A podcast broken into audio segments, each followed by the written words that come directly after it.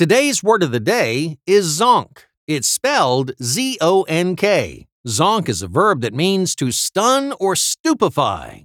Our word of the day seems to have no origin, except that its basis is imitative, meaning the sound of the word imitates what comes to mind when people imagine it in action.